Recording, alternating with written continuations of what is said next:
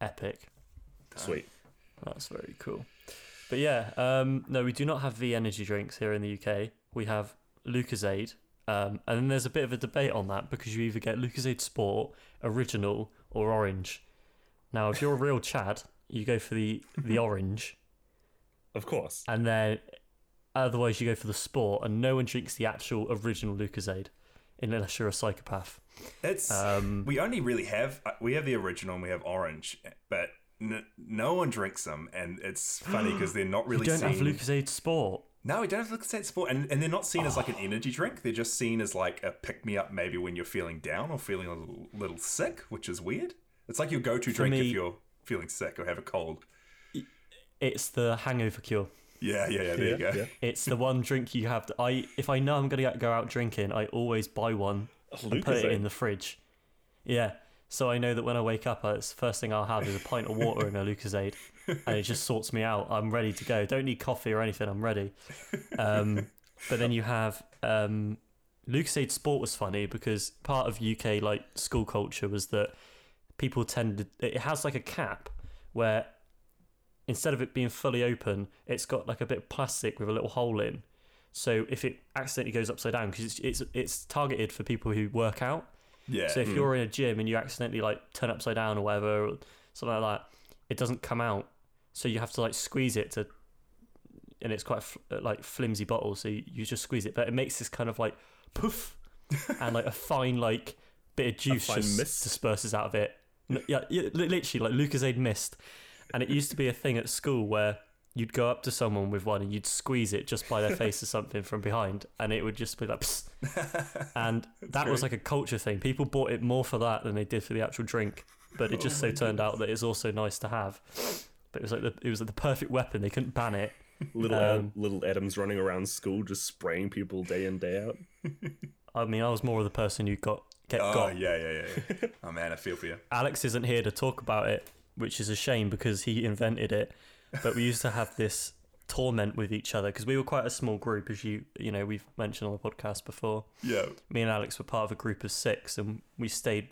We became friends in the, the first year, and then all the way through school, all the way through college, and all the way through uni, we've just been like that, just the That's closest awesome. of friends. Um, we only realise now how rare that is, but um, we all love each other so much and talk every day. And, and, and uh, one of the things that we used to do was we had this really cultish thing where there was a thing called um, you know those soap dispensers that like put foam Yeah. like it's yep. like a foam, right? So we had all those in our school, and we created this thing where we had to be sharp around each other because Alex came up with this idea where you would put the foam on your hand. Uh, say if we someone needs to go to the bathroom, for example, I don't, it, it feels weird explaining it, but our school was really open plan. So if someone wanted to go to the bathroom, we just all follow, and then they go to the bathroom. And you know, you just hang out as you do in yeah. school. No, we did the same. And usually, what people would do is, like Alex used to go in, put as much foam as he could on his pocket, and even sometimes he got really good at it. Because sometimes you just put it behind your back, and then people would notice. But he was a clever fucker. He used to hide it in his pockets. He didn't care that it got like soggy in the pockets.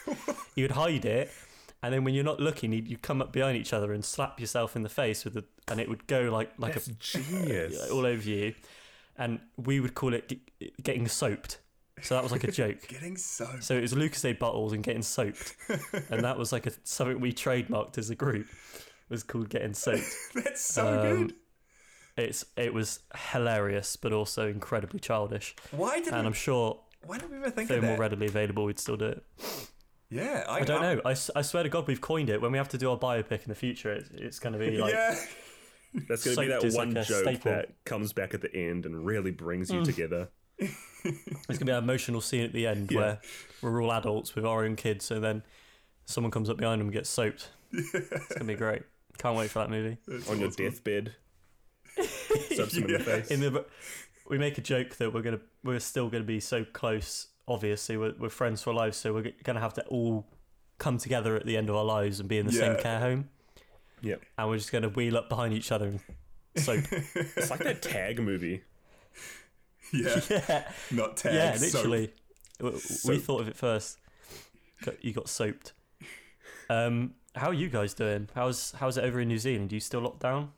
Well, it's funny because we were we were in lockdown. We had we had you two on our podcast Podzilla, and we were in lockdown. Did, we did. That was super fun. And then we went out of lockdown. Everything kind of Things got returned to better. normality, but we've we've Sure. just gone back into lockdown. So Oh, yeah, it's yeah. it's, It's, it, COVID doesn't really exist anymore over here, so it's more like a. It's weird to know that other people are locked down. Well, we used to be like but- that. New Zealand was That's like the, the, thing. star child. it's the old Uno card, isn't it? Mm. Mm. Because we went so long without any cases, and then and then it's like sudden, it's just out of nowhere. yeah, as soon as a few come up, I guess we're very New Zealand just puts puts the hammer down, locks us locks us in. Yeah, you guys do it right though. Yeah, so that's it what should we be done. Anyway, on that depressing note, Yeah.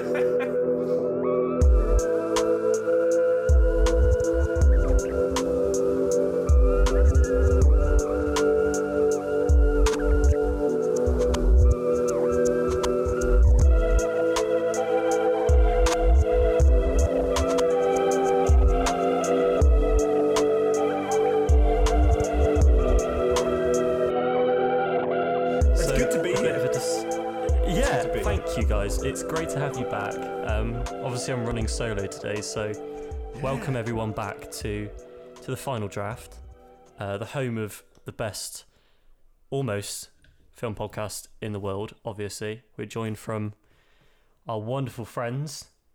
Introduce yourselves. Come on, you got to do your you got to do your introduction. Oh, here we go. Um, uh, uh, uh, uh, I. Uh, Your turn. hey guys, I'm Jay Drake. I thought you were Mykah. yes. No, I'm I'm, Jasher JJ. Drake. Oh no. Oh no! Don't confuse the viewers. Reset, reset. Okay. Hey everyone, I'm Jasher, Jasher Drake, and here's my brother Mykah, and Hey. we're, we're from New Zealand.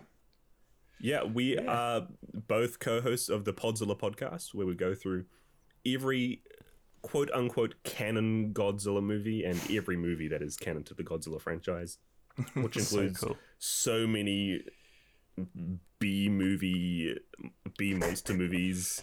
Very loose canon, you know. We're very Yeah. use that word lightly, but yeah, it's been it's been great. It was awesome to have the final draft on an episode with us recently, and I don't know, you, you guys are just awesome, awesome friends of ours, and it's Yeah, it's real cool to be on. we we've got a hell of a community here that's growing, and thanks to you guys' support, you know, we're having lots of people who've, who've come on over from your podcast and are really enjoying it here, and vice versa as well. Yeah, okay. The Podzilla is fantastic. It's it's a great time, and it introduced us to a, a canon that we had absolutely no idea about, which is incredibly like rich and full of life and fun. Um, because when we went on, me and Alex have very very little knowledge of of Godzilla and, and the various other bits that come with that. Just whole crew of uh, of, Crazy of canon, and kaijus it's and- uh, yeah, yeah, crazy kaiju's and weird stories and yeah. crazy themes. Um, but yeah, go check them out. It's great to have you guys back. Welcome. It's good to be Um, here. Almost. You'll uh, you'll have noticed that we are we are missing a very very key part of uh, the final draft, which is which is Papa Alex. He's not here today. Alex. Yeah. Um, he is uh, he's not feeling very well. He's um, oh maybe so- that made it sound like he's dying. Yeah, He's not dying. he's he's um no he's feeling he's feeling a bit under the weather and he's got a bad cough so it, it's not covid don't worry chaps i know you you you've got your tissues out you're close to tears but you'll be all right i'm flying solo today Hosting solo. Um, is this first time? First time Adams? It is, first isn't it? time man Oh, hoo, hoo. yeah absolutely i hate it it's um, thank god you guys are here because otherwise it would be a very very depressing episode um but of course it's spooky season yeah. Um, Alex is here in spirit, um, and we're uh, we're reviewing two, I would say, very good, interesting at least to talk about Yeah. horror movies that uh, totally. are very appropriate for good old spooky season. Very good time for it as well um, because I think it's like not the witching hour, but devil's hour for us, like 3 a.m. or 4 a.m. I think I found out. for Yeah, us it's New like you guys- It's late for us. Yeah. Early. Yeah. It's it's yeah. Can you guys just let me know if you if you see any like ghosts or anything pop up behind me? Just uh, give me a I'll, I'll try. My, I'll certainly try my best. thanks, man. Um, but yeah, we're we're doing um the Blair Witch Project, um and uh, Nightmare on Elm Street, not the uh the crappy Michael Bay reboot as I found out right. exists, Yeah. um which I was confused about because I'm certain I was researching it and I was like, no, I'm certain that the guys want the original, but when you type it in Google, the remake comes up first, That's annoying. and it has like the same repetition of some of the shots, like the famous bath shot. Yeah. And I was watching it, I was going, this isn't right. Did you did you actually watch this- it? Did you start well, watching I. I watched scenes for it, and I was like, it was like the bath scene where, and I was like, I, I've seen, I've studied like, th- this isn't it. Like, why is this the only one I can find? This is bullshit. Um, and it didn't take me long to dig a little deeper and find the, the one we're, they're talking about. But um, Imagine that yeah. we've we've watched the old school ones. You've watched like we've the watched like both the I've remakes the or something. one. That was my fear before coming on this. That we'd be talking about two different movies, yeah, completely. not find out till the end of the episode. I think one day that's obviously going to happen. We're, we're always just such tired gonna be beans over at the final Mm. draft. It's bound to happen at some point. But yeah, chaps, which one would you? Which one do you fancy taking the helm on first? Um, And that you are the guests. I don't know either of them. I mean, they're both they're both ones that we've well personal ones that I really love. Um, I know Mykah, you you and me I- I s- watched. I've Blair seen Blair a Witch while back. before. Yeah. Yeah, Yeah, me too. I, I I've I've seen bits of Blair Witch, and um, it's quite an interesting one to to kind of watch on telly because you never really know where it sits, does it? yeah. Um, if you just tune into it, you're like, I don't know what part of the movie I'm on here. It's pretty much like the whole really just in the woods, right? It's Yeah. Well, I guess we could uh, we could start off with the Blair Witch. yeah, that's do Um, it's certainly one that's um, I would say is creepier. Um, yeah. Yeah. yeah. Uh, I'll- I'll do a little. Alex usually does this, so bear with me, chaps. You know what I'm like explaining films, but um, We believe. the Blair Witch Project. Um, it was released in 1999, which is the year I was born. Um, Me too. which is quite yeah, it's quite a scary one. This was, I, I I had it in my head that it was a lot more modern than this. Same. I thought it Um, was early 2000s, but Yeah, absolutely. I know. Um, recently, one of my favorite. Oh no, Alex is gonna laugh listening to this. Um, because whenever I bring it up, I talk for hours about it. So I'll, I'll be very brief. Uh, my Doctor favorite Who, place in the universe. Oh, okay. No, you'd be surprised that it's not. Um, my favorite like place in the world is is uh, Thorpe Park, which is like a, a, a theme park here in the UK. I, I love it and have done since I was a kid. But I think not so long ago they released a, an attraction that was a Blair Witch like ride. Oh wow. Um, I don't think it's there anymore. do you know I what could the be ride mistaken. was? Did you go to it? It was either. No, uh, I, I think I was way too young when it came out, but it, that's what got muddled in my head was that because it came out when I was in, I think I don't know how old I was. It's all a bit of a blur. Um, all of it a bit of a blur. Blair. Bad jokes. um, but yeah, I, I don't think it was. I, it really shocked me to find out it was it was shot in 1999. Yeah. Um, and quite a lot of hearing about how this film was shot, you know, shocked me quite a bit. It's crazy, right? Um, it's oh, it is mental. I can't wait to delve into it. Yeah, but, me like the trivia on this film is absolutely nuts. It's nuts. insane. This is my home, which I am leaving the comforts of for the weekend to explore the Blair Witch.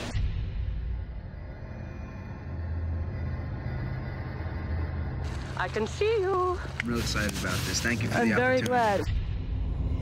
This area's been haunted by that old woman for oh, years.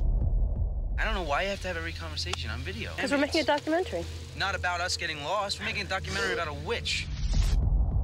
I We're don't. lost. Admit that first. No, I know we're not lost. You're all over the place. So how do we know it was people? Well, even if it wasn't, I'm not gonna play with that either. And it's all because of me that we're here now. Hungry and cold and hunted. Just want to apologize to Mike's mom and Josh's mom and my mom. Tell me where you are, John.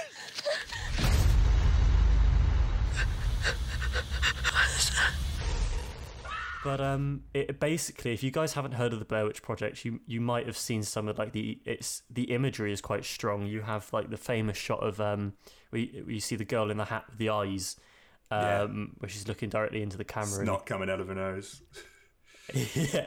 So it, it kind of birthed like the the home footage kind of era of cinema. Yeah. Um, and it's about film students who kind of um, vanish um, after they travel into the into the woods where there's like a um, a kind of old fable about the Blair Witch. And uh, they travel to this town, and um, the film acts as if they've edited together this found footage of like a documentary that these students were making. And um, yeah, they were just headed off to see camp in the woods and and, and try and find the spookies. Um, and yeah, it was it, it was in, it, it was incredibly profitable. I have a bit of trivia for you all here, Oh, just to kind of explain them the the extent to to how crazy this is. But um, it cost sixty thousand dollars to make, uh, which is about forty thousand pounds. Um, I'm not quite sure how much it equates for you guys. Who knows? Um, Not much comparatively. Not much. Yeah. And it it brought back two hundred and forty eight million dollars wow. Whoa. in the box office. That's insane, right? That's which makes it one of the most profitable films uh, ever because That's of the crazy. extent in which the, the difference between how much it obviously costs to make and its return. Hmm. Um, and it took eight days to shoot. It was all shot like uh, by the actors and, and, and such. Mm-hmm. And um, it took eight months to edit wow. um, which kind of links back to the interview we did with Mark Jenkin, where he spoke about like the importance of, of editing and, yeah, true. and how the story is kind of made there. Um, but before we jump into all of that, I, I'm much more interested in what you guys thought of the actual the piece as a whole, um, kind of coming out of it, and if not watching it for the first time or revisiting it, and and, and where your thoughts kind of stood on that. Yeah, well, it, I mean, it is it is weird because I I know how big of a movie it was, especially when it released. Like you're completely right. Mm. Like how much money it made, the fact that it kind of uh, maybe ma- made the popularity of the found footage genre just it made it super popular. It just boosted up all these type of films that were made, and just the fact that because it's they released like the filmmakers released documentaries beforehand about the Blair Witch, right, to try and make everyone believe that it's real, and they put up posters around the place. And, Yeah, it's it's crazy. It's, It's just, just the trivia on it is so bizarre. They the directors made up the whole fable yeah, and then made them believe it, the actors. And then there are scenes in which they interview people in the town, Mm. but unknowingly to the actors themselves, they were actors. So they went around thinking that they were going to this town and actually, you know, they, they knew that the film itself was fake. uh, Yeah, but thought the legend they, was they real. tried to basically trick them into Yeah. thinking that mythology was real, um, so that there was an essence of creepiness of them doing it, and it, it, there's just mad stories about how like the, they fed them like less and less to kind of keep like the kind of rapport straight on set. Yeah. Um, and a lot of the scares, right? like um, there's a there's a scene when like the tent gets shaken and they get chased out. Yeah. Like they, I, I've heard they didn't even know about that. And it was No. just completely by and some of the actors recorded screams and that prior to filming Yeah. that the other actors didn't know, and they'd play it in speakers and stuff uh, to kind of like misdirect where It's so cool. Yeah. if someone ran off one way and you'd hear it on the other angle, and it's just really confusing. Um, the actual actors filmed it themselves, and from what I've read, it seems that directors were only spoke to them on walkie-talkies and had to direct them if they got lost, and they actually got Wow. lost in certain places. So, although they were acting, it there was a whole. I can imagine being on set like in this fucking forest in the middle of the night, just it being the worst environment to try and maintain that balance between overacting and this actually creeps me out. And it does come across, I feel. I was It worried that it would come across very like disingenuous and uh kind of really kind of overacted as I think a lot of films kind of really um suffer nowadays, especially when you think of like the I guess like the new found footage craze is the Right. webcam There's some real bad thing. ones as well. It's yeah, like everything's through Zoom or Skype. Those kind of horror movies.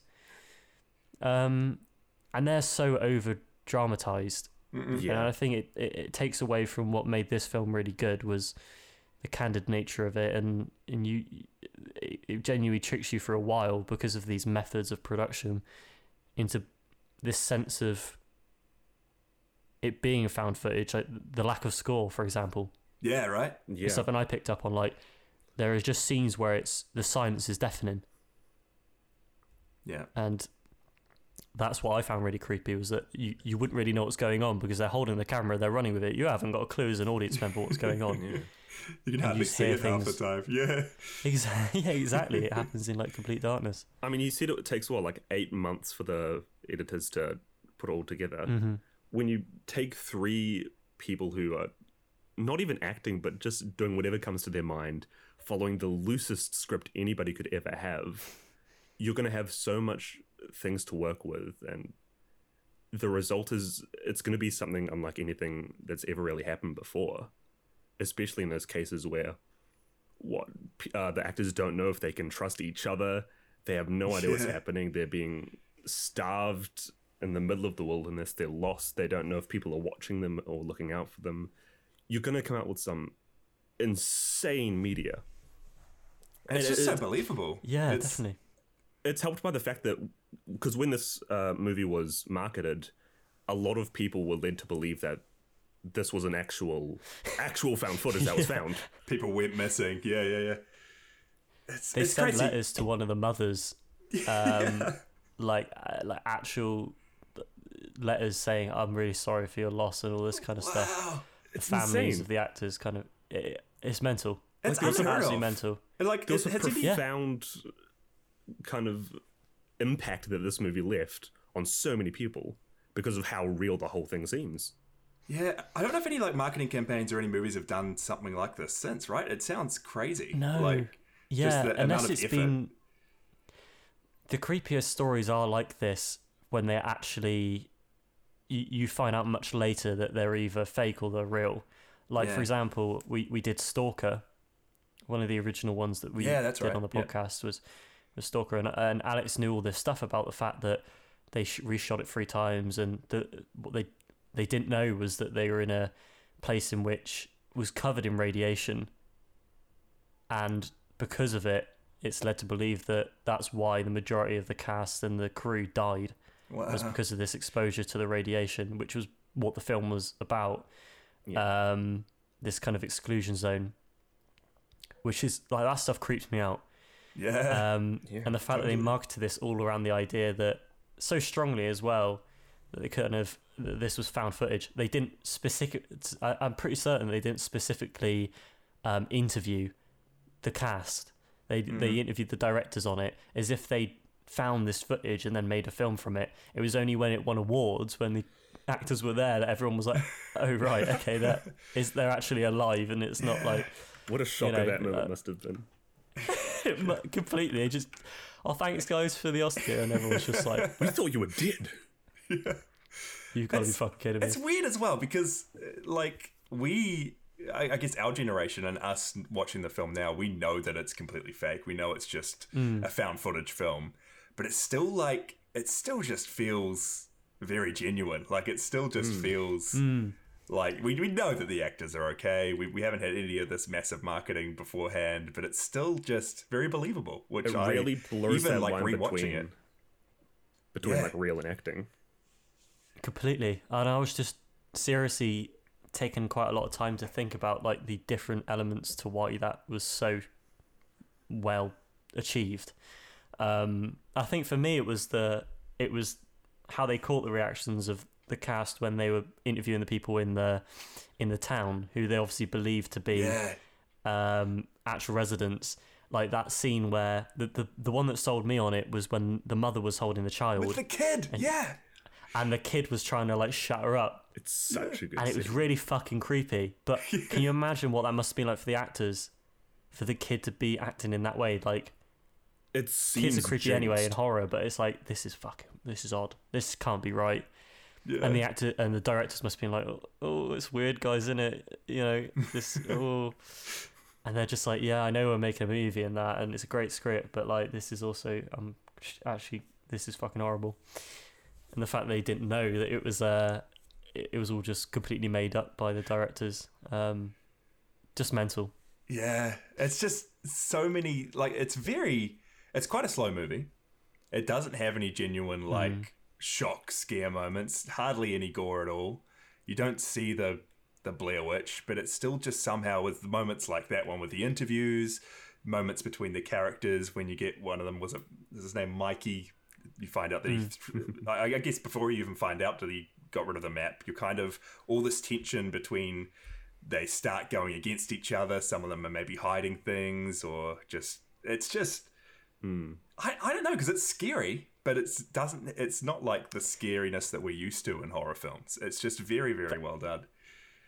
I completely agree. That's I think that's what I find so bizarre is that often psychological thriller is what scares me most. Um, I, I, I mentioned to Alex that the thing creeped me out because it was the the artistry behind it, like the, the practical elements and the uncanny valley Yeah. ness of that. Um, like for example, the thing that I once wrote a horror short film about artificial intelligence. Oh, awesome! Um, I'd love to share that with you off camera um, Yeah, be- that'd be sometime cool. because I, I, I love. I actually wanted to do something with that, but the reason I did that was because not because I wanted to make a futuristic looking movie or anything like that, Mm. but I asked myself what genuinely scares me, yeah, and uh, like it's it's the kind of uncanny valley and the the the unknown of artificial intelligence, for example, something that's acts human but isn't, and lacks like the empathy of humans and uh and all this stuff. You know that that's what creeps me out. Um, so this isn't something that would necessarily kind of stick as a convention that I am scared of yeah, but the realism is it's half and half because you get that you're watching a film but it's the I think for me like it's the lack of score it's the way in which it's shot by the actors um, and it doesn't seem that overplayed nah. you know it, It, doesn't feels feel like quite they're just. It just feels real. There are only a handful of moments I could pick up where it seemed like people were purposefully acting. it's literally mostly the only over when- yeah. shouting moments shouting when Mikey, or they accuse him of uh, stealing and throwing away their map, which he does for basically no reason. um, but it seems like Just had I don't know. The directors told him that he needed to do that, so he Probably made a maps. point to do it. So, Yeah. so yeah, so a few hmm. scene, scenes uh, or moments like that seem forced, but the vast majority, it it's a very person-centered piece hmm. for a I mean, the horror movie. banter's good hmm. to begin with, right? It's real good, like just friendly banter between them, and then the arguments just feel it just it, it's just yeah. I, I, I don't know. I just really really believe their performances. It's what I keep going back to, and it's just I mean the majority of the movie is just these three and their relationship and them reacting to things, and it's you wouldn't think that'd be enough to carry something or carry a whole film, but it, it does. It's quite bizarre, isn't it? Like, you, Yeah. it is one of those general things where it's like, on paper, I can see the the cracks, um, but the fact that I suppose at the time you've got to consider that nothing of this nature really Yeah. existed. That's why it was kind of a phenomenon. Um, Yeah. and from what I remember of that that that like that kind of ride was that it was a maze. so that, that that that theme park is known for doing these fright night things where they create a load of like mazes, and you go there and that's like an additional thing that you can do on certain days. And the one of them was the first theme one was Saw, which I wish I would have caught in my lifetime. That would have been good, It yeah. was fucking horrendous. They built it by the water. Um, so in this kind of like metal shack, you should look it up after. Oh It's- man, it's- yeah, well, but it, you go there now and it's also completely abandoned, like because they've retired it because it costs so much to run or something like that. Yeah. But it's now on the edge of the water and it's closed down, so it looks like a fucking That's It looks thing with- from Saw, like with the barbed wire and like the, the mannequins and shit. It's horrible. but they made a Blair Witch thing where, from my knowledge, they kind of had a bit of forestry on the island because the whole park's on like an island and uh, you kind of guided yourself through a path and you'd hear certain things and It's, so in in that sense, I think it's the it exaggerated the that's why it worked so well for them but it kind of emphasized what was so important and what was so unique about the the film in itself was that it was the thinking about the experience of being in that situation you know what would, what would it actually be like to be in the middle of a forest and uh, and be in that scenario where you wouldn't have any score for starters. You'd probably argue with each other. You probably Yeah. wouldn't be able to sleep. You'd probably freak out from the smallest sound. Mm-hmm. and all these uh, elements i suppose were heightened and, and because of all the things we've explored of like the process of it being made it, it makes sense to why it's more believable um, from all the things that they trick the actors I gotta say, it's Bless something him. that definitely freaks me out. Like just the thought of being out there alone in the woods for days, getting lost, yeah and then the fact that you're just hearing random things, finding random things. Like it is, it does. It is a unique sort of fear that does kind of get to me. Uh, so Yeah, uh, uh, uh, yeah. Well, it's it's annoying though because often a, a thing that I think me and Alex both have with horror films is that if anything annoys us more, it's usually because people are quite stupid. making dumb decisions. In horror? I, I don't know why they didn't Yeah. climb up a tree or maybe look look for a way Or up that way. Or, yeah. You know, like or why they did it in the first place. And this movie Yeah. has a lot of that, which turned Yeah. me off a bit. Um, Although they it's do one question reason I it like the f- themselves. That's true. That is true. They're like, why have we done this? This is stupid. Like it was stupid from the start. Why not throw out Yeah. the map? I should have left. Why did we? Yeah. And I guess the questioning of themselves and not trusting each other makes the whole situation worse. Thinking like, why on earth would you try and sabotage your situation? Is this like? Because the last shot you see is one of them stood in the corner, like the Iconic, fable right? Yeah. of the guy at the beginning, where he was like, "Oh yeah, what happens was that one of them gets put in a corner. Well, the Blair Witch kills one of them, and then the other person, the Blair Witch kills the other." Yeah. So there's a little callback to that, and that's the mm. last thing you see is him stood in the corner facing the wall, and then the camera kind of flops over at the end, and you see nothing. Yeah. And perhaps the, the the whole kind of thing that's become quite popular of not actually seeing the monster is is um maybe another thing that made it quite Yeah. good. I love that. Um, I feel like too many movies nowadays ruin that aspect by showing too much, and this movie pulls Mm. way back by showing, mm. yeah, practically nothing. I even heard. It- and that didn't bother me either. No, yeah, it, it, it's it's very unique, and it still is. It's that fear of what you don't know, and what like you you, Hmm. you hear so many myths and stories about it from the start, and you're just not too sure. I mean, there's that woman who's like, oh, it's feminine body but covered with hair like a horse, like Horse fur, fur. and it's just you hear all these random things. Yeah. but never get any ever confirmed. I, I, I thought, I, I think reading up about one of the, um, but one of the bits of trivia about the movie was that they did actually have someone dressed up as the Blair Witch when they were running away from the tent. Like the director potentially was wearing a, a costume, and Oh, so cool. they chased them, but then none of the peop- none of the cameras or none of the actors actually panned to look at it. So. We, we were supposed to get a glimpse, but never did. And it, I don't know. It's, I'm kind of happy we did it. It's Yeah. kind of unique Yeah, I'd, own I'd hate for that. I think they definitely had some really strong thinking time in the editing room Yeah, um, about how to get this right because they probably there's a version. Apparently, there's like many endings of this yeah, that exist. Um, or something like uh, rumored like thirty endings or something Oh, wow. ridiculous wait, like that. I thought it was only like three.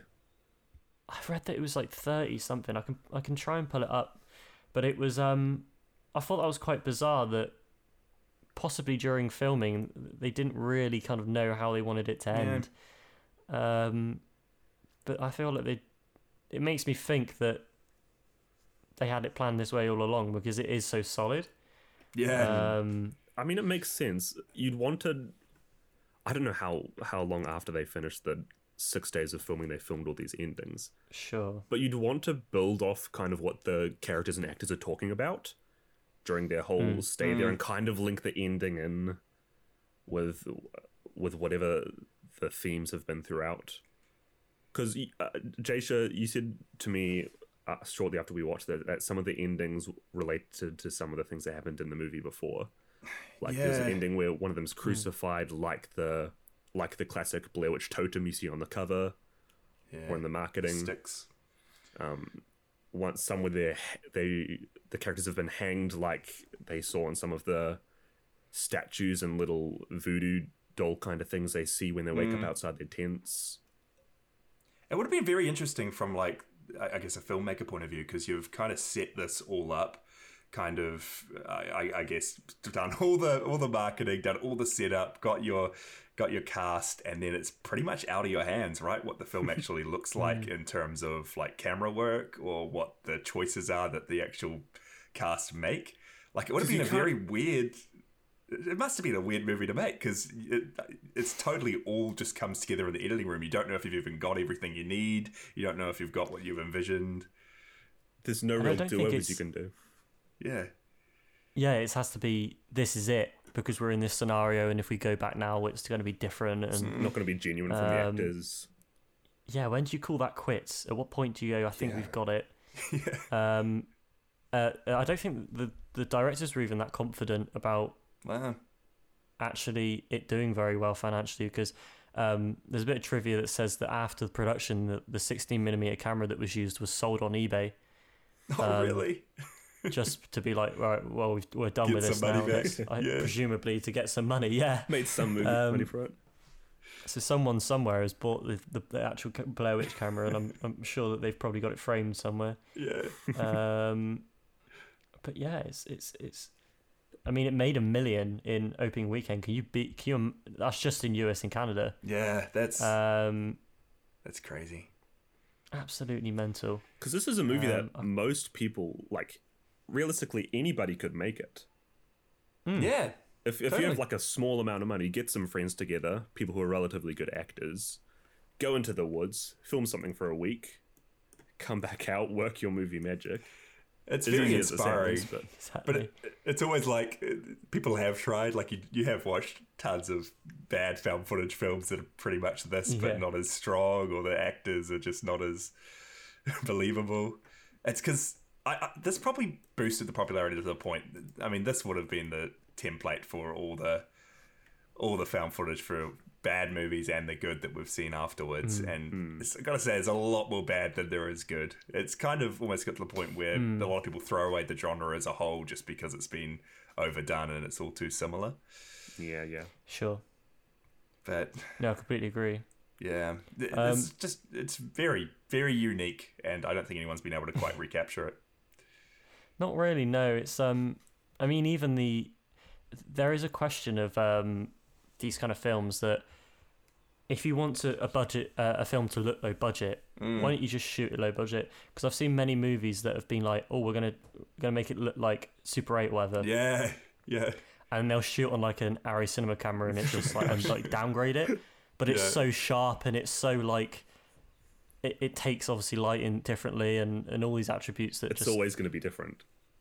like why the hell do you like why is uh, these kind of movies so scared to, to like this was filmed on like a i think at the time it was like a 70 pound camera a Hi8 tape wow, yeah, Yeah. player you could buy them now for like anywhere between 10 and 30 pounds and it made Yeah. millions in the it made 200 million yeah, man. It's into the cinemas like how mental is that it's kind of like the the, the crown of student filmmaking i Mm-hmm. guess you could argue um it's just mind-blowing um and i think therefore it's a great one if you're a student or you're someone who who wants to kind of study a little Mm. bit more into film is it's a great example for it it's Mm-hmm. well, at least a good success story Yeah. um it definitely um, inspires me. Like it's it's definitely inspired Yeah, me and completely. inspired me every time I watched it. Like straight after this, me and Mykah were like, okay, let's we could do something like this. Let's let's put our heads together and Boys, but let's make a found footage film. yeah. Let's do it. It's just Let's it it. just inspiring. It is it's very very cool. a couple friends of mine from university they made a um um a really cool project uh where one of them was a um uh they they they were studying like music Mm. and uh my friend who I now even work with he he obviously studied film with me and they decided that they would swap roles and the the musician would make the film the music video and the filmmaker would make the music and they called it like Project Chaos or whatever. Yeah. Um, and they gave a certain theme, which I think was like like delusion or whatever. Yeah. And then they made a song about like delusion, and they made a music video about delusion, and then they put them both together, and that was their film. That's That's a Um, smart idea. little stuff like that. Like Yeah. I thought that was a fantastic idea. Um, but these kind of like, yeah, these kind of short m- movies in in that sense, like taking a really simple idea, not thinking that you need like the world's best camera. Um, y- you know, i if you really tap into something that you think's unique and Mm. Mm. and a cool idea, you never know where it can take you. Um, I think that's a great example of, you know, the Blair Witch being a great example of that, and um, I applaud them for it. I think it's just fucking amazing. Totally. There just hasn't been anything else, anything else like it. So I, I guess that's why it's always Certainly stuck not. out to me. It's just Shout out Mm, to all you absolutely. aspiring filmmakers out there. If you have an idea, you don't need a bunch of money for it. Just get out there and try it. totally. Absolutely. And yeah, you never know. You could then sell the rights of your uh, of your precious student film and create a franchise of absolute crap. Yep. totally right. Isn't that exciting? we were literally saying about about um when we did the last uh we, we did uh, Malignant. We were talking about James Wan. We were talking about yeah, how yeah. his first film was Mm-hmm. um The Short of Saw, which if you guys haven't seen it, you, Ah, you absolutely yeah. should. It's on like It's YouTube. good. Um, and then out of that came Saw, and then All the like, sequels. nine other films, the sequels. Even with like The Conjuring now, right? It's going the same route. It's Kind of shared universe. It's crazy, man. Yeah. And then Paranormal Activity, of course, had, had the same kind of vibe. they're still going, right? Um, There's like a new one coming out. It's mental. If you can tap into it, into a good idea in horror, it's most likely going to be franchised. So Profitable for sure. get writing, students. Get writing. It's you, you never know. It's never too late. Um, but I, I guess it's a. I think I, I I don't know about you boys. I, I didn't want to. I have nothing left on um to talk about on Yeah. On the Blair Witch. I, I don't know if we should give it a, a cheeky little rating, as Alex Yeah. would put it. Cheeky little rating. Sounds good. I mean, I Um, liked it. Yeah, boys. I thought it was very, very good. I think that's fair to say. Yeah, I liked Pretty it. good movie. Yeah, you know, it's good. No, I, I I really, I, I've, I've already said it all, but it's always one that I keep coming back to. Uh, Yeah. and it's always one that just I don't know because it's not doesn't have all the scares, but it's still somehow scary. I mean, it does always get me exactly what you said. They make some stupid decisions. They're not the most likable bunch of characters either. They're just always No. bickering and always angry and always it's it's a little bit of a chore to kind of go through it, but it's just feels so It real is quite anyway. daft. Yeah, it is totally right. But I certainly admire its um its history and what it was able to do. Yeah, Um, I thought that was just fucking brilliant. Um, Mm-hmm. I'd probably give it like a. I, I- I'd say a cheeky four. yeah. I think Cheeky I am with four, you there. Three and Four out half. of five. Yeah, yeah. I tend to overrate movies. I'd probably go nine out of ten, five stars. Ooh. I, I just really like It's a masterpiece. It's In horror. genius. No, I, I just love what it ended up doing. It really blurred that line between being a film and being something that a lot of people thought was real. And just the whole story of like the cast not being in on what's happening. And I think it's really smart. Like I didn't, we did, I don't think we mentioned it, but I, I think like the lead actress brought a knife with her. Like there's so she Yeah. brought a knife with her to set because she didn't know what to expect. Like it's just the more you read into it, the it's just got a really cool gets. story behind it. And not a lot Yeah. of horror movies have that. Yeah, Yeah, it's it's quite a unique one. But yeah, the Blair Witch Project, um, 1999, very good. Um, but but yeah, thank you if you're uh, if you're still tuning in. Alex usually does all these bits, so you probably uh, uh, uh you probably have guessed that already. you're killing it, Adam. Um, You're killing it, man. Thanks. I'm trying. You're doing great. Um, thanks, man. But yeah, we've got um, we've got a, an interesting one, I guess. Next, Yeah. Um, do you guys fancy introducing it? Well, I think this was. I, I think I recommended this to you guys in, in the final draft Hmm. Discord. You guys have a suggestions uh, channel there, and I don't no, know. no I'm a- shameless plug there or anything. Yeah, yeah, no. Come join the community. Final draft Discord, about join films. it, guys. but I'm a, I'm a sucker for horror movies, and I yeah, I, I, I think I put this uh, Nightmare on Elm Street and Child's Play in there a while back, and um, Alex, we we were thinking about doing an episode together. Alex just recommended and said brought up the fact that I'd I'd suggested it and asked if I'd like to talk about it, and yeah, I'm, I'm glad we have. Did you have you ever did you ever see Nightmare on Elm Street before, Adam? Um, no, Yeah. um, I I hadn't, and I'm glad that you did recommend it because it was um, it was interesting, uh, Yeah. to say the least. Yeah, Uh, it's one of those kind of cla- when you you know when you talk about horror films, it's it's kind of good to bring up the classics and.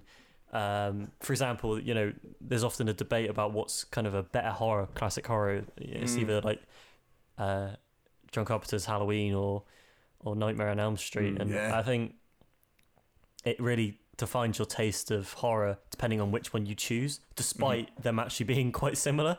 So there's not Totally. really point.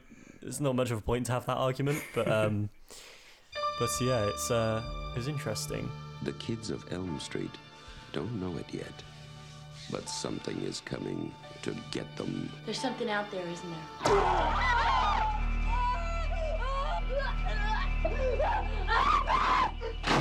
We just see cuts happen.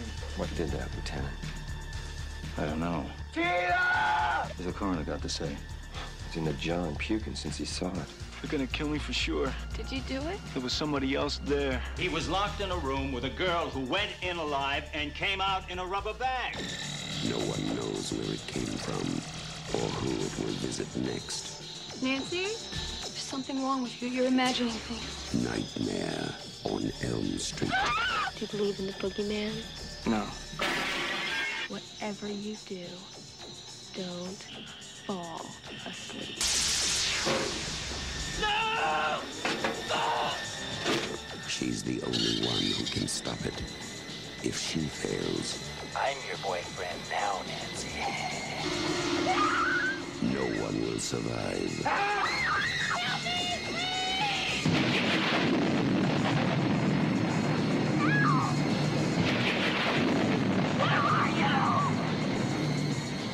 Wes Craven, director of The Hills Have Eyes and Last House on the Left, a new masterpiece in fantasy terror. Nightmare on Elm Street.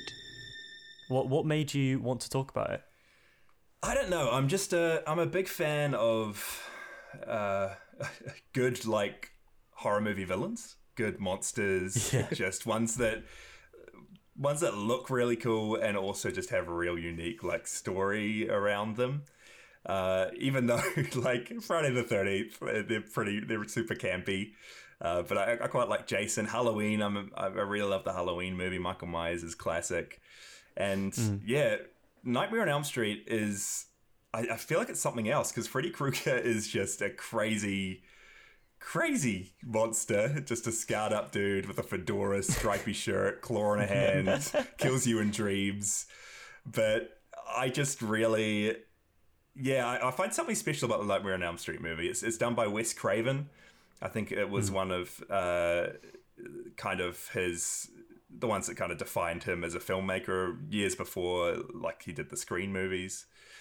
Um, but it's just I just I just love the cast. You got a classic final girl. I think it's Johnny Depp's first movie, and it's kind of It is, yeah. scary, Oh a little bit weird and funny, and it's just got some really great practical effects. And yeah, Hmm. it's Freddy Krueger coming to kill you in your dreams. It's You're completely right about Freddy. I mean, uh, it's such a weird iconography for a villain, isn't it? Um, I'm not. It, it, it it's got a lot of things in it that I imagine wouldn't really work very well. yeah, Like the design of him's quite odd, and it's it's very 80s. It's very kind of bombastic totally and right. and I think there was a huge kind of distinction on set and behind the scenes about how he should look. Um, and apparently originally he was going to look even more kind of disgusting with like like pus and all this kind of stuff and Oh man, but they somehow made like a really interesting piece of iconography Yeah. uh, with this character like you- like you mentioned the stripes kind of like the the long uh almost like fingernails but then obviously like kind of knives and claws Yeah. um and the kind of fucked up face. I think it's the only way you can kind of describe it. Yeah, that's totally it. Um, which I feel like is a weirdly, it is a weird trope with villains that they always have some sort of like facial disfigurement, or something like that. Something I, I, I remember reading up on this article. There was this guy who was um, he had this condition, um, that dysmorphed his face, and he was talking about how it's quite sad actually about how his whole upbringing, he was kind of, so, like subconsciously from everyone kind of disclosed as someone who's quite horrible, like a villain or something like that. And Well. You noticed how in horror, like even in modern horror, you think about Bond, for example, a lot of Yeah. like the modern villains have like some sort of. I think every single one of them has something wrong with like their face. Yeah. Like whether it's um, on Skyfall, he has like the teeth, where he takes it out and he's all like messed up. I mean, the new one, the new Bond, he's he suffered horribly from that He's wearing a like mask, chemical right? or whatever. Yeah. Yeah, like because his face is like really weird, and um, Lucy had like Classic scar. scar. on his eye. Like, it's it's a mental trope, but it, it all seems to kind of start at this really early stage in horror. Yeah. Um, and and Freddy's I mean, he's that's a, the trope of him, but even if that's like a kind of understandable thing that they would begin to develop for whatever reason, um, the things like the, the stripy jumper and the, the, the boots and the fedora, like it's really weird. It's got like choices, long arms right? at one Yeah. point. It's just strange. Yeah. That's right. I forgot about that. puppetry used on the arms. Yeah, down the alley, the um, the, the one bit of kind of trivia I read about was how they achieved like the arms uh, down the alley. They they're actually like puppets and, and all this kind of stuff. Because uh, originally That's there was awesome. a discussion where they wanted to just make him a puppet, um, but they couldn't really kind of navigate that. Wow. Um, Yeah. in in terms of like the movement and the running and all of that. So they just decided on making him. Uh, I mean, uh, the guy was uh, I can't remember the actor's Is name. it Robert um, Englund? I think. That's it, something like that. Um, He's so and everyone good. kind of, yeah, everyone quotes that he's just like fantastic. Yeah. Um, and and a lot of people kind of fall into these these things as, as horror. It's almost like um, uh, who is it that played for me in, in horror? It's like um, this kind of merges a little bit into thriller, but um, oh come on, brain. Um, I can literally see it now. Um, who, the film about uh, Silence of the Lambs. Ah, God, yeah, that was on Super that's one, Hammer that's the for felt like hours. Yeah. Um, who was it that played the villain in that? Uh, oh shoot! I, we should know this. We Well, yeah, he this. just won the A- Anthony Hopkins. Anthony Hopkins. That's it. Yeah.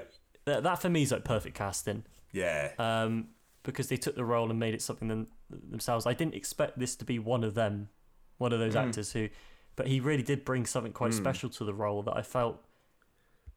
It was an almost campness nature to it, but also quite uh for reasons I can't explain, quite menacing. Um, like, what do you guys think about his portrayal and the character in general? Well, the and whole how that kind of plays into the narrative. the whole point of his character it's it's supposed to be very iconic he's this monster in your dreams and when you wake up everybody remembers those things about him his his long claws the striped jumper the hat it's supposed to be very very weird Mm. and like Yeah, I th- the slight off things about him that you remember and they're not right Yeah. Mm. I just uh, uh, it- it- this performance is totally totally sells the character. I, I mean, we talked about Yeah, Halloween, and I mentioned like Friday the Thirteenth. They've they've got masks on. You don't really have too much personality to the killers. Hmm, Whereas There's this time around, surprising kind of of personality yeah, he's got personality. He's got his his smile, his stare. He's got like all the moments when he just pauses and looks at you and cuts off his fingers or cuts himself Yeah. open and maggots come out. Yeah, it's it's It, it reminded else. me almost like the portrayal of um of the clown in It. Yeah. Anyways, like the the classic, like that is a very hard role to navigate because, like you said, with classic kind of horror villains with like masks and stuff, Mm. it's mostly in the physical portrayal in the sense of how it how one carries themselves. Hmm. Um, you know, are they quite a sluggish, slow, kind of big, big, bulky? Like they don't have to run because their strength is what's scary. Yeah. Like they'll always get to you. Um, or are you like uh, maybe you're like a really quick all over the place, um, and you can't be a you know you can't outrun it. But with this, it was just kind of like it was more. They didn't have those elements to kind of hide behind. It was an added nature of like how how does this character become memorable? Yeah. Um, and it weirdly works because it, it it kind of matches the absurdity of um of everything else, I suppose. Yeah. Um, the absurdity of the the kind of kills and the um the very fucking slapstick weird Right. ways in which everyone's murdered like Yeah. waking up to There are some one of the girls like this, yeah. spinning around in the air and then getting hit It's in the face by like right? her legs Yeah. mental. My What's it- favourite one, which made me laugh out loud, was the the end where the mum gets she kind of like Just falls gets, into like, her glowing bed. she kind of like defies Oh, gravity no. and gets pulled through It's the she gets um, pulled through the, the little the window, window of right? the door. Yeah. Oh, you mean the And like, it's just like final ragdoll one? through the door. yeah. And I was like, what just happened? And then it ends, and it's just like. That's the last kill we saw. That one Uh, scared me that's because it happened in a split second. It's like a blink and you miss it scene. It's like what? Okay. Um, You got Johnny Depp guess- kind of enveloped and eaten by his beard after it, its fused. TV. Can we talk about Johnny Depp's like first movie, guys? It's I think this is what I- Big- started yeah, his it's big- career, right? I'm embarrassed. I didn't realize it was Johnny Depp until halfway through the movie, and I knew he was in the Neither did I. movie. It just didn't click. it doesn't look like Johnny Depp. It doesn't. He's, He's just a wearing, like, very the- young, handsome the, boy. The t-shirts he's wearing as well? They're like you can see his up. stomach, and it's the cropped up Yeah. t-shirt, and just the weird ass style of the eighties. Well, he acts normally in this as well. I, I genuinely don't Yeah. think I've seen a movie where Johnny Depp just acts like a normal dude and isn't super quirky or eccentric. I guess he was just literally like the the, the poster boy, basically. Yeah. He had to be the kind of dreamy, like love interest, and apparently the the daughter of the director thought that, that they should cast him just over the sense that he was just a dreamy, dreamy person, which I thought was hilarious. Yeah. But like you know, if it works, it works. Um, quite strange, but Yeah. I guess that's what they were trying to go for at the time. yeah. But yeah, his first film, and you're you're completely right in saying like he's usually done, he's usually celebrated for doing these um, really eccentric roles or being quite Mm. quirky or outgoing, and it's just not. Yeah, it's it's quite strange here. It's it doesn't really. It's just a very safe role for him to play, but I guess it it being his first film, he just plays to his advantages, which was that He's everyone pretty thought he was really handsome. Yeah. He does have some good like comedic moments as well. I, I I always remember the moment from this when he's like he's going and staying over with his girlfriend and he's not supposed to be, so he's got this tape that it's it's of like uh, airplane noises because his cover stories he's staying at his grandparents or at a friend's place and they're next to an airport, so he's like playing it and reacting to it. It's it's quite a cool performance from him, even though he is yeah exactly a poster like love interest who kind of doesn't do too much and then gets killed off. But I, I, I did like the character portrayals in this. I do I do like is it is it Heather who's who's the main? Oh, Nancy. Nancy's the main the main Nancy. our final girl, um, and she's she's she's pretty cool. I, I quite like her and the, the friends group. You got the kind of rebel kid that gets blamed for it. You got it's this cool little ragtag group. It they didn't have to delve into the characters as much as they did. Yeah, which I really appreciated. Like it seemed that it's not. I mean, it's not like you know, it's not incredibly well done, but for an eighties horror movie that's supposed to be quite, I guess you can describe it as quite camp and quite totally. o- overplayed. You know, they they seem to spend quite a decent amount of time with those characters and and kind of ex- expressing and developing how they react to certain things and, and how they react with each other, which uh, took me by a bit of a surprise because everything else in this movie is absolutely fucking insane. Um, Right? I I described the the horror of it as I wrote here. It's ghost train horror. you know what I mean? Where you go on a ghost train and it's dark Yeah. and dingy, so it's it, it's scary. But the actual scares are just kind of like weird Silly puppets ones. that you Yeah. can buy Yeah. from like Poundland Yeah. and um, like crappy Halloween uh, decorations. Yep. That's what it feels like for me. totally it. it's it is totally it. it. That exactly sells the horror for it. It's a Yeah. classic kind of slasher that's it's and it's very um mm, yeah it's i don't have the words to describe it i mean you have like the kind of puppetry elements that are quite cool there's a lot of like it's similar with it as well where you have like blood seems to be the scary aspect of what people found scary and it's the the trope of like screaming and there being a lot of blood It's being Totally like, over "Oh, the I top I don't want to look at that Yeah. yeah like there's like a fountain of blood that appears out of nowhere and it's just like okay I wonder how Um, people reacted at the times because I've heard like stories of when like Alien first came out in theaters, people were like throwing up and running out of the theater afterwards, and same thing with like Yeah. Psycho back in the day. So I wonder if it was. I, I don't know how the shock value would have been back then. Maybe a bit more than it is now, but it is just over the top, right? Looking back at it, We watch it watching nowadays and we're real comfortable with it. Watching it like, Hmm. oh yeah, cool. Blood flowing out, flooding the Cool ceiling. practical effects. Yeah, yeah, yeah. Yeah, awesome.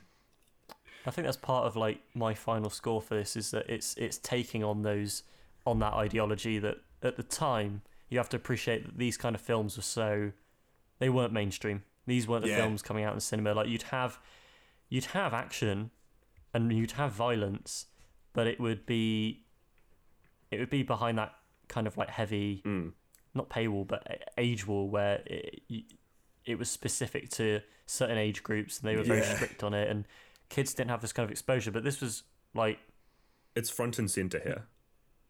yeah it's it's aimed at teenagers but it Mm. scares teenagers at the same time because it, it contains things at the time that were you know fountains of blood and shit you don't you don't see that totally um like at the time it's kind of the same time in which I, like indiana jones came out like the, the temple of doom Yeah, yeah, yeah. and steven spielberg hated that film because he thought it was too dark Mm. and you watch it now and it's hilarious like It's Right. tame compared nowadays standards.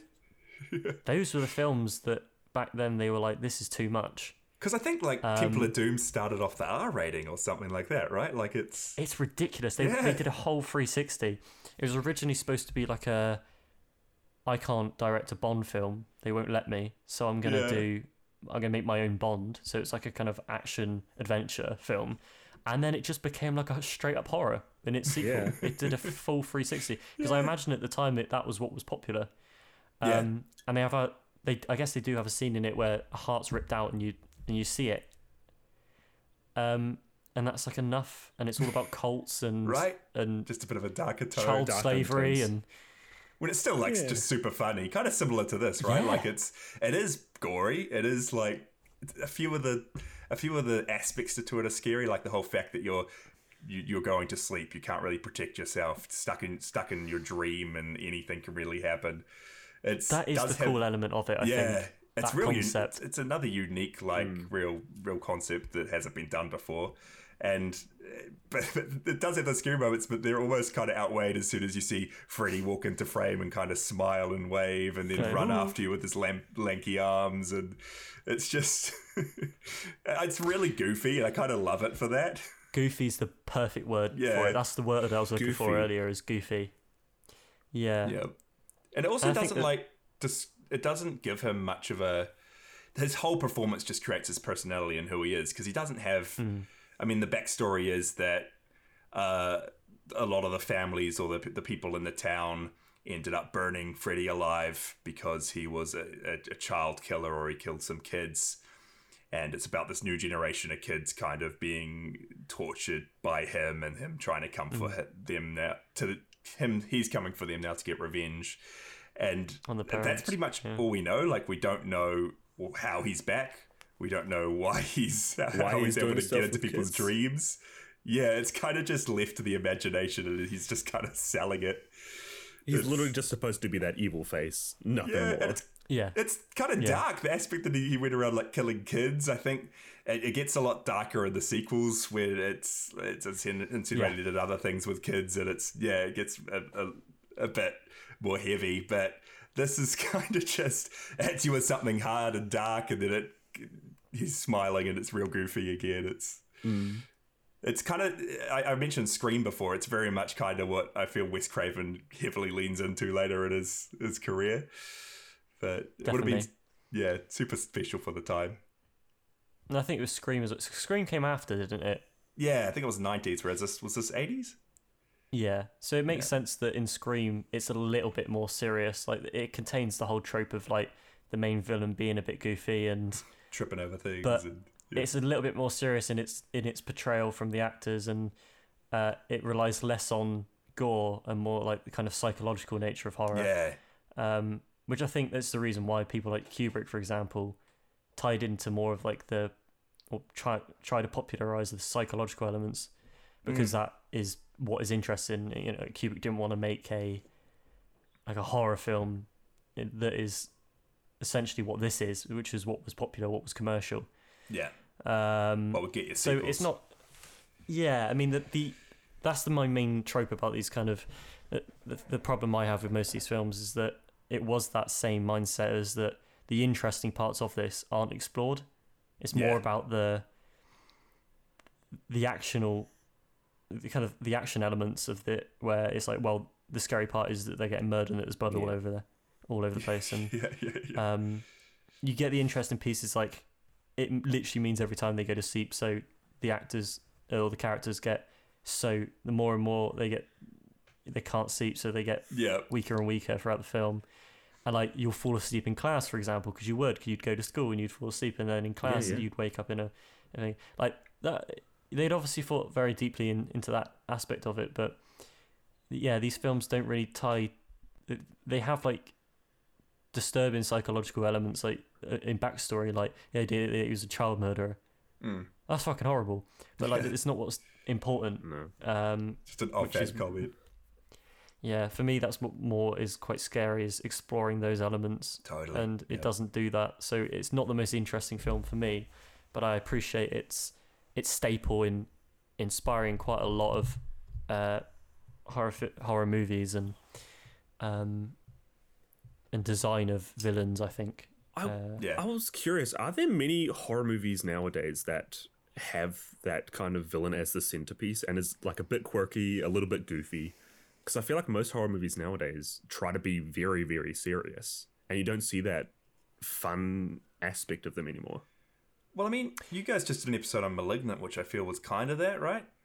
I was literally about to say that. Yeah. I was kind of. I of haven't well, seen Malignant, so- We so without spoiling anything, like Malignant, the reason why we enjoyed it is it was because it was James Wan's kind of homage, uh, in which it kind of sets up in the beginning scene. Hey, this is a silly horror movie, and Yeah. you're going to be in for a ride. Like we're playing with these elements because Oh, we know that it's silly. We're not going to try and make it too serious. That that's not what's important. It's like the we're going to have fun with these elements, and we've set it up straight away that it's going to be silly, and um, this is the ride that you're in for. Hmm. Don't take it too seriously. We're playing. It's a love letter. No, and that's that's good. why I- we liked it. I was worried that had Yeah. that kind of genre had been lost. You're It's totally good to right. hear it's though, That's like what I the mean. force.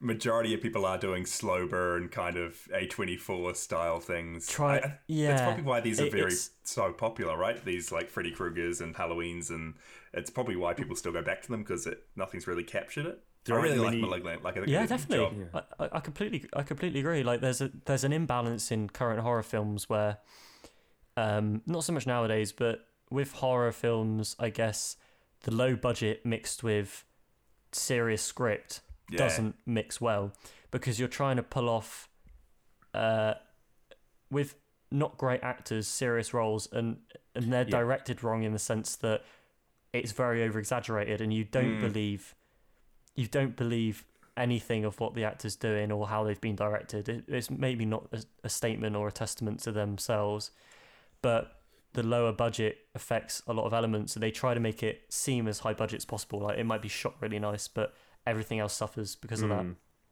So you get things like Blair Witch that that break that mold. But and then a of course A twenty four, which doesn't necessarily mean big budget, but they focus more on specific elements and heighten that Yeah. and use it to get to make like a good horror film, um, or as what people would describe as like an edgy film, Mm. right? Which Alex explained how he's kind of getting a bit tired of that. So *Malignant* was like a nice break in, in that mold. I completely agree. Although we appreciate A24 films because it's breaking the mold of convention in horror Mm. that's that's a current staple.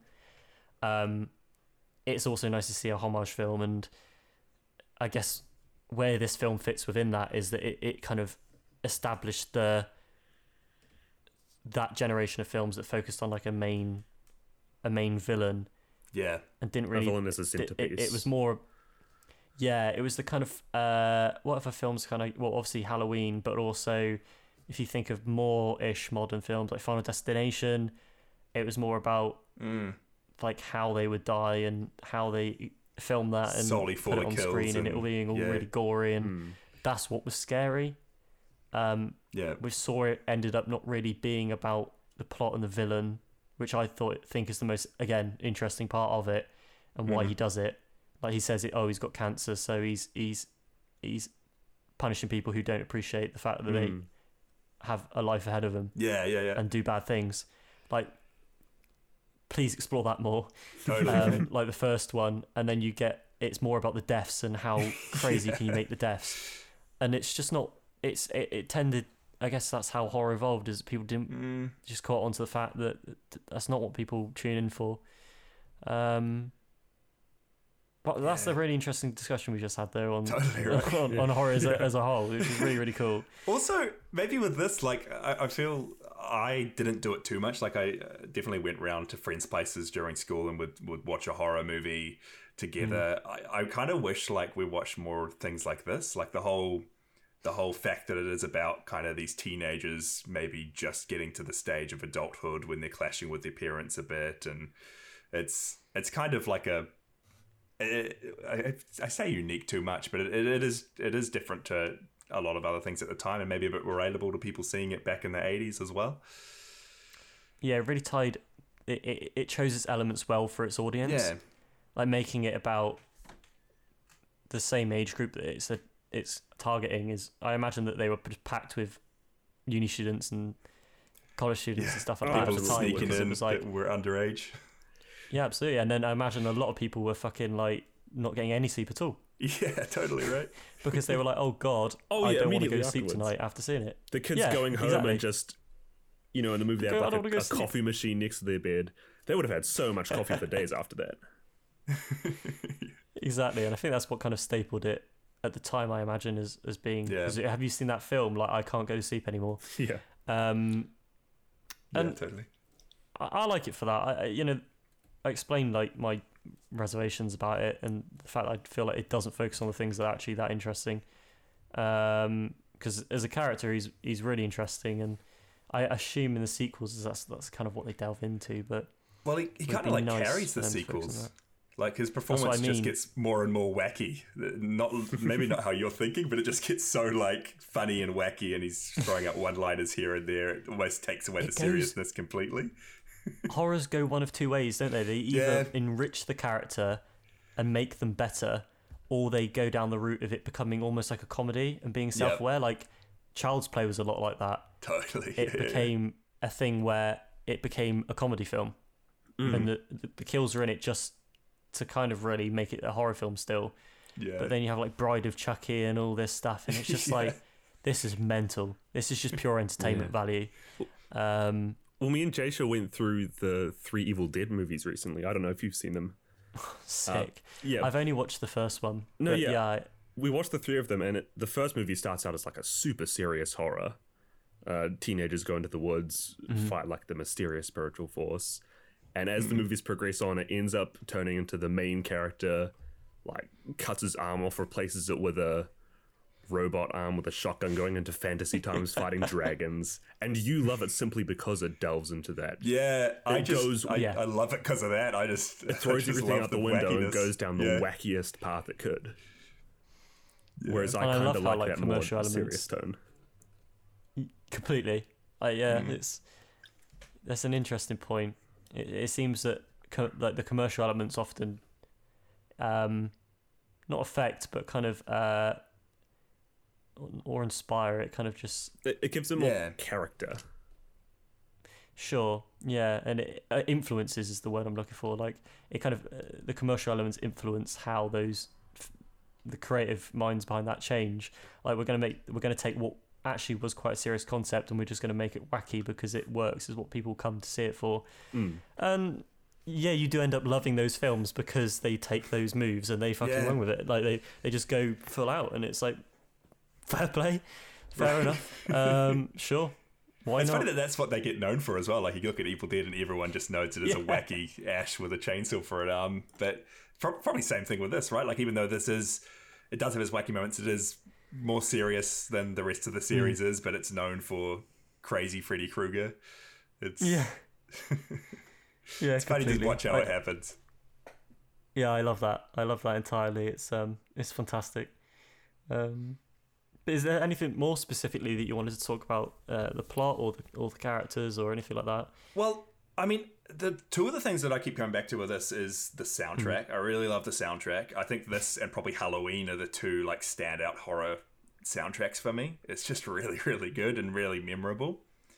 Um, but even more than that, I just really love the use of practical effects. Like a lot of I, the shock kill moments I feel are in horror movies nowadays uh, are done just without much thought, and a lot of them are done with CGI. Whereas this, Yeah. It seems like every sort of aspect of the gore or the shock value are, are, are very well thought out, very original, and just very well done. Like that, you mentioned Yeah. it, but when the first kill, I think that uh, the character gets cut up and then she's like flying through the air and then gets pulled up the side of the the wall onto the ceiling while I just still don't know blood's how coming off it. her. It looks so good. It's impressive, right? Like, and even just Way when better than she's today's walking up, standards. yeah, and when she's walking up the stairs at one point, and the stairs kind of give away and like turn to goop as she's walking up them, or even when Freddy's like cutting himself open and the maggots and grossness come out. It's just It's I, I love that. I think that's why we all fall in love with the process Yeah. of filmmaking because Totally. it's the question of like how the hell did they do that? Like, how do they manage the the process of doing that? Um, yeah, and this film's a great example of it. I completely agree. There are so many parts of this where I'm like, obviously they came up with this bizarre idea to murder them in this way. How did they then go right? We've got to achieve this somehow. Um, but yeah, they, they somehow do, and it's the movie Magic Love. Yeah, Yeah. completely. It's great. Um, I do. The only, the only, yeah, the only thing I really dislike is the ending. Yeah. I think that I knew that was going to come up because I think all of us Like what? It's so so wacky, so bizarre. It makes no sense. It's almost He like becomes like a car. effect as well, right? Yeah. It's, like what? And then it just ends, and it's like uh, okay, It ends, she saves the day, and then all of a sudden she walks out the door. Her mum's back, her friends are back. She drives off in a car. It's Freddy Krueger, and then he appears and pulls her mum through the window. It's just. yeah. Because the whole point of else. it's something. The whole point of the movie is that Freddy only appears in your dreams, so she has to take him back into the real world, and you're like, oh, everything's over, and then she goes back into the real he become a world, but then it's a dream again. At the end, you're left being like, "Oh, what the heck is happening? Where are He's we a in this? car. What Like, layer of what? He's a car. For those who don't know, like the, the they get in this convertible. They're, they're all together, like oh, laughing. The mum's waving, Yeah. like hello, And the rooftop bye. comes and then the out. roof kind of closes, and it's in his stripes, which is is even it? better. Yeah. Like I the didn't roof see is like that. in his stripes, almost as if it's like his jumper. Yeah. It folds over and locks, and then they can't get out, and it just drives away. yeah. And it's like, you never find I- find out what happens. I And don't know what they're it- going for. uh, No, that's what I mean. Like, Yeah. I d- what what does that mean? Like, Like, are they wanting to they- like be like, oh, maybe it was all a dream, or maybe it's reality, or we're just going to try blur the lines? But I feel like it's done very badly. Like it's just They could have done it in better ways. There's like, so many yeah, better ways I you could have done it. I I would have I would have done it like you know how she's like weirdly kind of possessively Yeah. waving at- at them. I would have had all the other parents in every other house wave at them as well. Like they're all waving like it's like he he he is everyone kind of thing. yeah. Um, or something like that. Yeah, that's, Um, even that would have been better. Or even not like that she walks out the house and everyone's back. Maybe that everyone was actually dead and you just have a see a sneak maybe sign that maybe could have done Freddy's any still other alive. way his than the claw's car. still there. Right? It's just I think Alex would bring up the possibility that it might have been the toy venture of it, where it's like, oh, we can sell that as Yeah, a toy, like the Freddy the Freddy. Krueger car. Hot Wheels are going to come out with the exclusive. Yeah, That's got to exist as well, man. Hell. totally does. But um, yeah, that was, and then obviously, if that's not weird enough, the mum gets like sucked through the the, Yeah. the window, ragdolled It's through just the so window. sudden. It's it always leaves. I think it's just the second or third time I've seen this movie, but it always uh, it always leaves like this bad taste in my mouth because it's just so instant and so suddenly like takes away Yeah. the little bit of It's seriousness the movie the did have. Yeah, yeah. and you're like, okay, that was unnecessary. Uh, I've got all the way through this film. You've just slapped me in the face. Like this is madness. Um, Especially the whole ending scene sets up the mum to be like the weird, almost antagonist at the end, seem, seeming Yeah. possessed and creepy. But then she's the one who dies. yeah, that's what. And then I she don't gets know, man. what? it's like a surprise to her that that happened. I thought he was her, Yeah, and then I thought it was going to cut to like other things of or them also being like he's leaked into the real world in different Yeah. ways. He's possessed like all the adults. Like one thing I, I mentioned that I really liked about the original the original series of Stranger Things hmm. was that it really quite cleverly played on the trope that adults in Stranger Things are the incompetent Yeah. ones mm-hmm. where they don't believe the kids and that's the frustration is that the kids are the only ones who see it and all the and also with the new it as well like the first one where all the adults are kind of like the villain. Like they're either really horrible or they're the creepy ones um or they're the ones that just don't believe like uh, uh, and it's obvious that it's something at the time they perhaps didn't necessarily realize because it's now like an exaggerated thing about Yeah. 80s horror which I, I think this is would have benefited from it. This, it, it seems I like it was could have setting it up that, right? throughout the whole movie because the main character's That's what I the main it's character's so mum is constantly, you know, shutting the daughter down.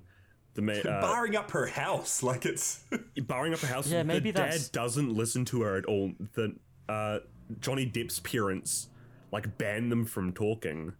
Nobody Like is listening it's, to but anybody. it's always here. like like uh, the parents are always like a huge trope in horror aren't they? Like they they they they just make everything worse. Yeah. they don't listen. Or Don't they're like or they like or, or they're like they or like they, they abuse the kids or something like that or they're like they're completely evil. And it's just like it's always from the almost like the eye of the kids. And maybe it's like a Mm. metaphor thing about how scary the real world is or something like Yeah. that Yeah. from the artist. I don't know. I i, I don't want to see it that deep because in this movie she, the mum just gets It's what i thought was possessed Yeah. and then sucked through a window like because freddy pulls her through it and she's the one who ends up dying like uh, and they drive away in the freddy car it's like okay right i see that happened. and Yeah. yeah, it is. You yeah, you described it right. It's the, it's the slap in the face. I I mm, I'm not too sure what I've just watched. Okay, Yep. we'll ignore that. Um, really, really quite bizarre. But there Yep. you go. Nightmare on Elm Street. Yeah, what would you guys rate it? Out curiosity. Well, I I do have like a I I'm probably more than most. I mean, Mike mentioned it with Evil Dead and everything. I do have a I, something in me just Soft loves the wackiness in a lot of these. Yeah, I do have a soft spot. I probably give it more. Um, I'm probably more lenient to it than others would be, but uh, especially in this, I feel like it just has a really iconic concept, iconic killer. Iconic, like final girl. The kills are great. The practical effects, I feel, still rival a lot of what people do today. And even though it is goofy and could be deeper, and it, it's not a perfect film in the slightest, I probably I'll probably give it maybe the same as I give Blair, Witch, maybe four out of five. Just just I'm, because I'm, of how I'm almost cool thinking that because I gave Blair Witch like a, a four and I was teetering down to like a three and a half. Mm. I feel like this sits at like a three and a half, but could be a four. Yeah, yeah. It's really annoying. like, uh, obviously, we've picked quite influential classic Totally films, right. Yeah. um, and they're not that good to be considered like five out of five in my opinion. Yeah. I mean, I don't, uh, you know, I don't know what you guys think, but it's it's it's weird. They're still, I they're appreciate still very popular. Yeah, I, I Yeah, you're yeah. completely right. I really appreciate the two of them, and I know that they're both good movies. Is that enough? But yeah, totally. Well, they're popular for a reason, right? They're horrors. Yeah, they go down different routes, though. That doesn't make them any less go- good, great. They're, No, they're- you're right. They're Yeah, good it's- horror movies in different ways. yeah, Sure. And I think it's like often people who review films like they either do appreciate those kind of things and take that into consideration or it's the complete reverse because I've seen people review like classic horror films and Alex has a thing for like 80s films where I think he appreciates it but it still doesn't gel with him very well. Like for example, I'm like I love Back to the Future and Ghostbusters because I appreciate so much like what how influential that was at the there. time and yeah, like Back to the Future, in my opinion, is like a, a great story. Mm-hmm. Like it's got its problems, but it's like a it, it it's a f- flawless kind of um, example of like adventure and tension Yeah. at, at points, and the practicality of of how they did it all, and um, like the specific elements we pick out and go, yeah, that, that was why it was great. Mm. But Alex is also kind of like, I don't know what it is. I don't know what it is, man. I don't. I, I think don't we're often gonna gel these we're gonna get well. in tr- we're gonna get in trouble, Adam. I think for just choosing choosing the. I, I episode can, when I can see him isn't editing this now, and he, he's just like, I'm not going to speak on his behalf, but I know that these kind of films, like he's a bit um and ahhing about them. Um, Let's just I give could him the highest rating final and drafts ever given a film. Let's just while he's not here, let's take the and opportunity. Alex, it's it. I'm taking it over. It's, we're giving it. We're giving it five stars or a oneer. We're going to be extremely controversial. and You can't do anything about it. I'll bring the presence of Alex in. I think I'm more like him. I, I do like the more serious ones more. I, I was thinking like a three for this. Oh, Like, I really? do, I do appreciate it, but yeah, I don't know. I I get very in the minds of the characters, so I'm thinking the whole Hmm. time like nobody's listening to this girl. Even her friends Yeah. don't really like. All she asks is to stay up to twelve o'clock for her sake. None of them do it. They all think she's crazy, even when presented with clear evidence from like a psychiatric is- ward that something's happening. Why is Johnny Depp falling asleep when he, he's had the same dreams? He knows what's He's going just on. like he's like, mate, I I don't give a fuck. He's a just bit of a want to long watch head. Miss Nude He's America just- on TV or whatever it was. yeah. All he needs to is a pretty face. He's just like, oh, it'll sort itself out, I guess. You know, whatever. yeah. Eat, sleep, stay pretty. Repeat. Repeat. We love to see it. But yeah, I guess that's um that was our takes on on Nightmare on Elm Street and the Blair Witch Project. Yeah. Um, Some spooky films. some spooky films. Spoopy. Absolutely. But it comes to this time in the podcast where we obviously thank you if you've you've come all this way for it and you've listened to our, our hot takes and funny business. um, we appreciate you tuning in as always. Um, I will attempt our plugs to the best of my ability. Um, but of course, guys, please do your bit. You know, these guys are absolutely amazing at what they do. We love listening in and, and at what you guys do. Um, and, you know, we're active listeners. Uh, but please plug everything you can you um, for our for our listeners. Um, yeah, take it Yeah. away. Well, well, well we got on the do a podcast. yeah, we do a podcast called Podzilla, which, as Mykah uh, explained before, we just watch every Godzilla movie or every kaiju movie that kind of can fit into this Godzilla universe and talk about each one. We had Adam and Alex on uh, recently to talk about the Mysterians, which Yeah. would be an awesome jumping in That place was- coming from. The It's a good there. Standalone one to come Yeah, into. You yeah. don't need to know too much else about any of the other movies. pretty goofy as well, which was which was good. But yeah, Podzilla. You can find us on socials at Podzilla Pod. Um, I know Adam's been talking about his streaming on Twitch a bit recently. Myself and Mykah have been dabbling a little bit in that area, so you can find Yeah, me yeah. at Jashezilla on Twitch, Mykah at that Mykah guy. That Mykah guy. Uh, we also have, along with the Final Draft Discord, we do have our own Discord, the Drake Bros. Uh, I don't know. Y- you can find that somewhere on our social medias. We'll link it in the description, guys. So you know, if you're yeah. if you're curious about any of these things, um, open up the episode in the description. We'll you you know you, we'll have all the links as as per usual. Absolutely. Um, but go Thanks check for it having out. us It's- on. Thanks for having us on. It It's is been real always a fun. pleasure. It is always a pleasure. Thank you so much for coming on and and talking during spooky season, which is I think some of our favourite times of year. Yeah. Um, we'll have to invite you back to perhaps talk about the next holiday bit, um, which of course is Christmas. Oh, sounds Um, good. yeah.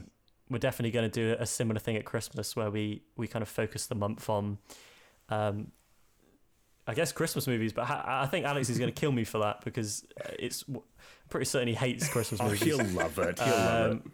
Um, I'm, he's gonna he's gonna have to love it. I, I, there's so many Christmas movies I want to talk about. I've really Um, enjoyed you guys doing spooky season like this. I mean, it's It's been great. awesome. I, Thank I, you. I, I mean, Twilight. What, Twilight starting off on Twilight. Yeah, Twilight and the thing. it was Thing. fun. It was good. Yeah. So yeah, um, go back and listen to uh, some of the ones that we've done already done for spooky season. Um, we've got more double features and more episodes coming up recently. Um, Alex and I have a very busy busy schedule ahead of us, in which we've kind of understood that it's quite a hot time for cinema at the moment in in everything Mm. coming back. You know, we have um, Last Night in Soho, which of course is by Edgar Wright, which we, we Oh, can't wait to see. It's his first horror. Um, we can't wait to go and see that together. Um, we saw the last Halloween together, and it was a hilarious event, which I'm sure we've already spoke about. But um, that was absolutely hilarious. We actually were on board for that film at the beginning of it, and as it progressed, we thought it was the funniest thing we've ever watched. um, so we'll definitely go revisit that one and, and have a giggle. Um, alongside, obviously, there's Alex's hype for Venom. Exactly yeah. Oh, he's going to drag me out to see Venom, um, which I'm, as you can imagine, thrilled about. uh, but essentially, yeah, we've got a lot of things coming up for you guys. We're very excited to explore uh, the rest of spooky season and just celebrate it with you guys. Um, my birthday's at the end of the month, and I'll be doing more stuff on Twitch. Um, we've got great Check Twitch it out, going on at the minute. Um, So good. we, we're trying to obviously we love expanding and experimenting at this point in our lives with the different things that uh, we have available. So Twitch is something that is going to be more focused around gaming, which is another subject that is spoken about in the Patreon episodes. Um, so come join in. You know, there's a great community in the Discord that's being built between all of us here actually. Um, Yeah, especially the Twitch space. We we love tuning into each other's Twitches, and Mm. Alex is certainly doing some uh, tests on Twitch at the him moment. He's, some he's Pokemon definitely the other day. That was that was good stuff. I know it's fantastic. It's um, I know that Alex is. I think he's thinking about buying a, a Switch, so we're going to do some Oh. content together on on Twitch. Um, Well, actually, speaking of Twitch, uh, I think on the 31st, me and Jess are planning to do a big 12 hour Halloween. Plug it. Why kinda the hell not? That's kinda spooky horror game live stream. Just having a bunch of fun with friends. that's sick. Yeah. We We're going to think. I mean, we've talked about you guys potentially us teaming up to do uh, something in that. We'd so love- we'll see what to happens. join. We'll see what happens. It Yeah. could be a yeah, it could be a, a huge event. Um, so yeah, stick around for that. Keep keep an eye on our socials. We are, are on Instagram at the Final Draft uh, Pod, and Alex usually has a list for this, so bear with me. But eventually, essentially, all our socials will be below in the description. so instead of me embarrassing myself trying to remember them, go and visit it. You can get us through on Twitter, Instagram, Facebook. Um, you can also revisit all of our other episodes that we've done. We're almost uh, we're, we're actually gaining quite a big back catalogue now that people are revisiting and Mm. talking about in the Discord, um, which is where you can directly speak to us about certain uh, episode discussion, recommendations, general chit chat about certain subjects. So you can uh, yeah get us all on Discord, come join the community and have a bit of a chat. And also, of course, um, five pound a month gets you into the Patreon, uh, the writers' room, in which you have an exclusive area on the Discord to talk about all the goodies and uh, It's a good place, other guys. discussions. Mm. It's I think thank the boys you. did like a, a little talk about OnlyFans the other day. Might might be final draft. Oh, that was fantastic! Yeah, Yeah. the uh, the controversy of OnlyFans.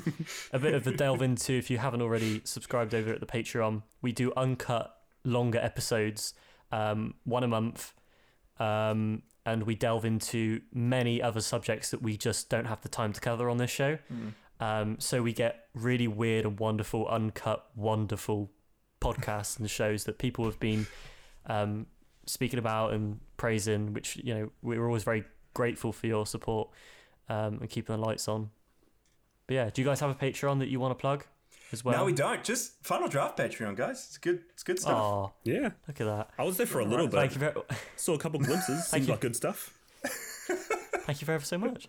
But you also, of course, with Patreon, if you aren't very familiar with it or you know you haven't done it before, um, as soon as you subscribe, you get access to the whole back catalogue. This is, Yeah, So so we've there. got five, six episodes that are all like two hours in length.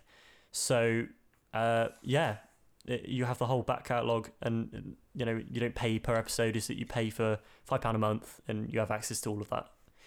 Um, but enough of the plug-in. So Thank good. you very much for joining us on this my solo venture. Bloody An hell! absolute pleasure. You did a good job, Adam. You did You a did very good great. job. Bless you. I think it's time for us to sleep. I don't know if we can The nightmare's over. It's- yeah, you no. guys need to get to bed and uh, stop watching horror movies and prevent yourself from scaring yourself up too late. But yeah, thank you ever so much, everyone. Uh, join us next week, and we'll see you all next time. Thank you guys for coming on. Cheers. See you guys. Chin chin. See you later.